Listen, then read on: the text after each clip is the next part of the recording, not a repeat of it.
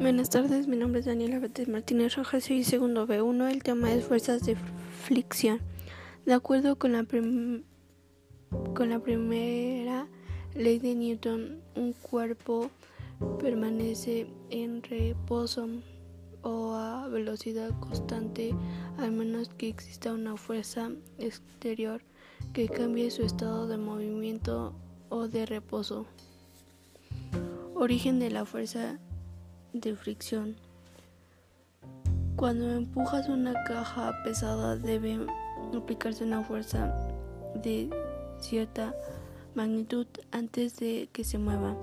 Según vimos al estudiar la segunda ley de Newton, si aplicamos una fuerza producimos una aceleración del objeto que la recibe.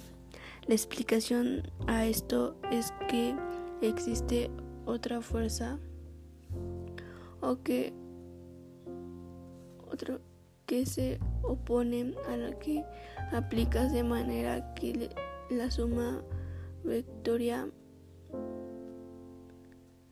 de ambas en cero. La fuerza que se opone a que arrastre la caja con el suelo con una fuerza de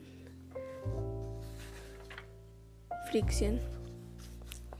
La fuerza de fricción depende del material del que está hecho la caja, de la fuerza de sostén de esta tabla,